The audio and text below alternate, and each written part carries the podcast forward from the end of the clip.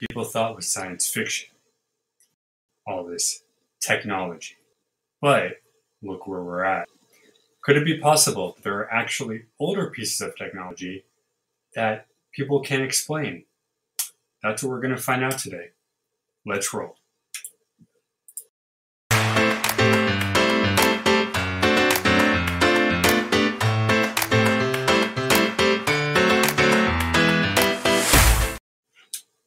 Good afternoon, everybody. My name is Rob. This is Everyday Heroes under the official Rob Glasser Network, the series that covers all things educational, informational, and fun.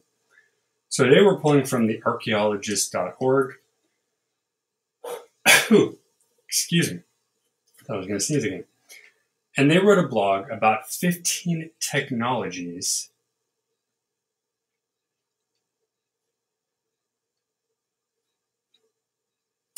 Okay, maybe not from them. They actually have a video though, it's pretty cool.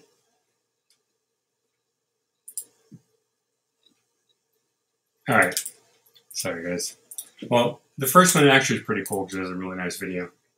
But we shall pull from the sciencesensei.com and talk about, uh, they talk about 35 ancient inventions that science still can't explain. This article comes from one of their bloggers uh, from 2019. Let's go over a few. So the first thing here, Romans apparently had nanotechnology. In the 1950s, the British Museum in London acquired a 1600 year old Roman chalice known as the Lycurgus cup that appeared to change colors depending on the light. If it was lit from behind, it was jade green, but if it was lit from the front, it was a deep red. Researchers at the British Museum were stumped as to the case of this phenomenon. In the 1990s, however, research began, researchers studying broken fragments found that the answer lay in the ancient use of nanotechnology. The Roman craftsmen who had built the cup had ground down gold particles until they were only 50 nanometers across, less than one one thousandth the size of a grain of salt.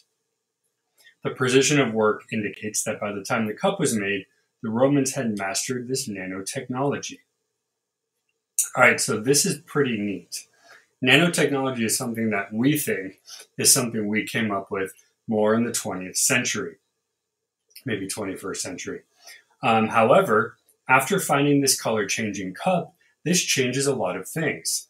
Now, somebody as I am, who's uh, of the ancient alien theory, does believe that a lot of these things came from outside um, sources. However, the fact that this individual was able to grind down gold to a to one one thousandth of the size of a grain of salt and knew what he was doing, that also shows their ability as far as science goes. So nanotechnology is not new. It is, well, at least 1600 years old, if not older than that. um, yeah, so that's pretty cool. If you want to get cooler, though, the next one that I like, and this one I actually uh, just watched a show on the other day, uh, the ancient Greeks invented the steam engine. And it's called the Aeol- of the Greek god of wind, Aeolus. It was invented by a man named Heron Alexandrinus, also known as Hero of Alexandria. The allo- allopial contained a sphere and nozzles that would shoot out steam. The steam emitted by the nozzles created the torque necessary for the sphere to spin on its axis. At a certain point, the sphere would come to rotate at a stable speed, maximum of 1500 rotations per minute, and it was not reinvented till 1577 by Arab polymath Taqi al-Din, um, who basically made the same exact thing this guy did as well. Now think about it again. This is probably even older than the Romans, uh, the cup they made. And this was totally out of the blue for anything at that time. Why you need a steam engine in ancient Greece? I don't know. However, what they made is basically what we have today, whether it's in a machine, in a car. Um, pretty sure how trains and larger automobiles or larger transportation works as far as steam powered. That's what you have here.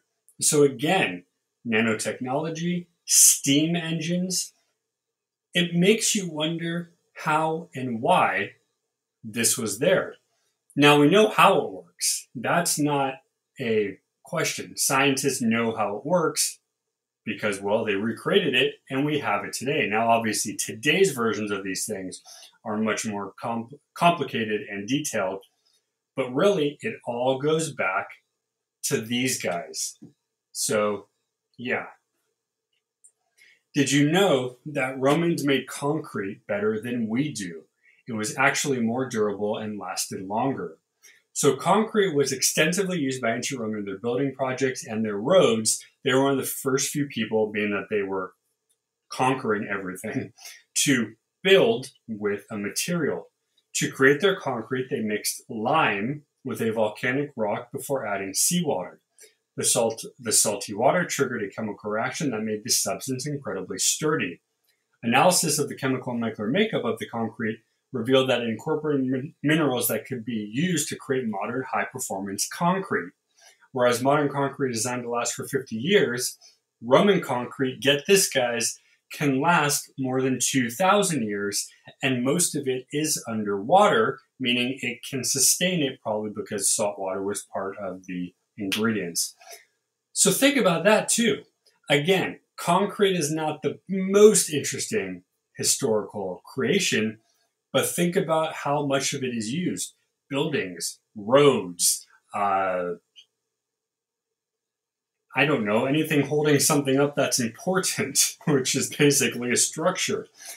Concrete is super powerful, but ours, as of this article, 2019, only a couple years ago, only about 50 years. Roman concrete 2000. How does somebody figure that out? Now, the Romans were very bright when it came to their science. Not necessarily the nicest people, but they were very bright when it came to their science. Could it have been outward sources? Maybe. Could it have been luck where whoever did this decided to put this together and boom, made it? That's possible too. But the fact that they made concrete that we use, apparently not even to our standard, though I guess we do have high performance concrete. The fact that they did this years and de- millennium ago, that's pretty, pretty neat, I think. Now, have you heard of the sunstone? Yes, it sounds like something out of a myth, and it kind of is.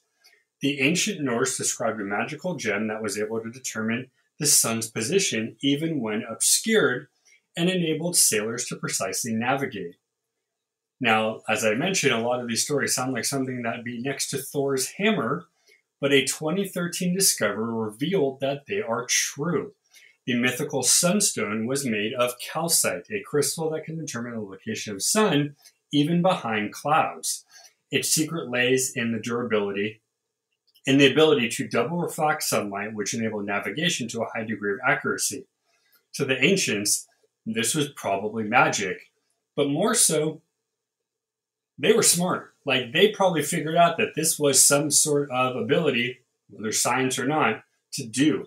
So look at this, guys a crystal made out of something called calcite, which, for all purposes, at this period of time, was dropped from the heavens, was able to navigate and find the sun, no matter what. Think about what we have to use today to navigate.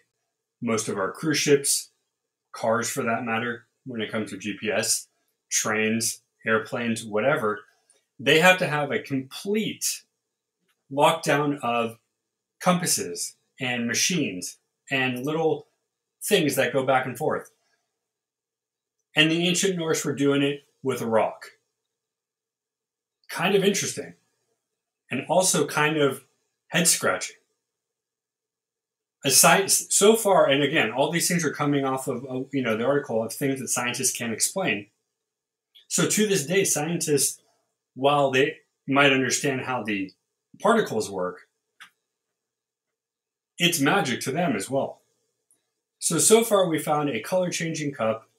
We found the first steam engine from ancient Greece, superpowered concrete, and a magical gemstone for all purposes that can navigate. Let's do a couple more. Ancient Greeks also may have made what we call napalm today. Now, back in the Vietnam War, we have the images of napalm being dropped, um, excuse me, on villages during that time. However, what's known as Greek fire was the same thing, only millennia before. Experiments have shown that something called naphtha, made from a light crude oil mixed with pine resin, can destroy a wooden ship in seconds, perfectly in keeping with the anecdotal evidence that we have of Greek fire. So there are writings of the Greeks shooting out magical flames and destroying ships. Well, guys, they made napalm before napalm was a thing.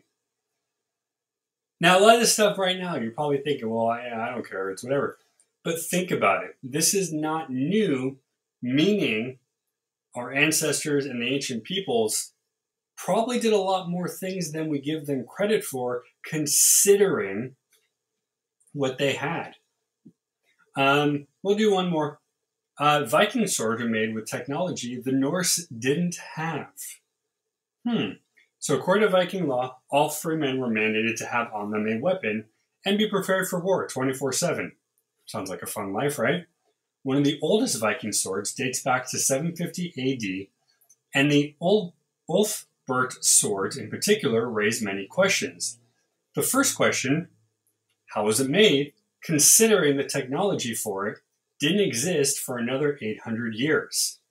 In 2014, a Viking sword was discovered that bore an Arabic inscription, lending credence to the idea that the Viking swords may have actually been made with Damascus steel. But how did they get the recipe, and how did the Vikings and Arabs engage in trade with each of them on an entire continent from each other? Well, that's the question here. So, these particular swords were made with a very strong steel, Damascus steel. But the question more here is not so much how it's made, because we know, but how did two different cultures do it? Now, we'll end it on this note here by saying that this is how we think ancient peoples may have actually, um, um, what's it called, mingled together more than we expected but not in the ways we might think. They might have gotten information from an otherworldly source. They might have gotten information by people who were crossing paths. However, nothing can explain why a 750 AD Viking colony has a sword made out of Damascus steel that really wouldn't have been made till 800 years later but also from a whole other area that's not even close to the Middle East as well. So, what do you guys think? How many of these, plus the others, do you think hold credence? We know for a fact that they are true because we have the artifacts from it. But the question I want you guys to think about how do people who don't have the information, don't have the tools or resources, and really don't have the reason to do any of this create inventions and materials that, well, didn't really hold a purpose till millennium after those people might have been gone.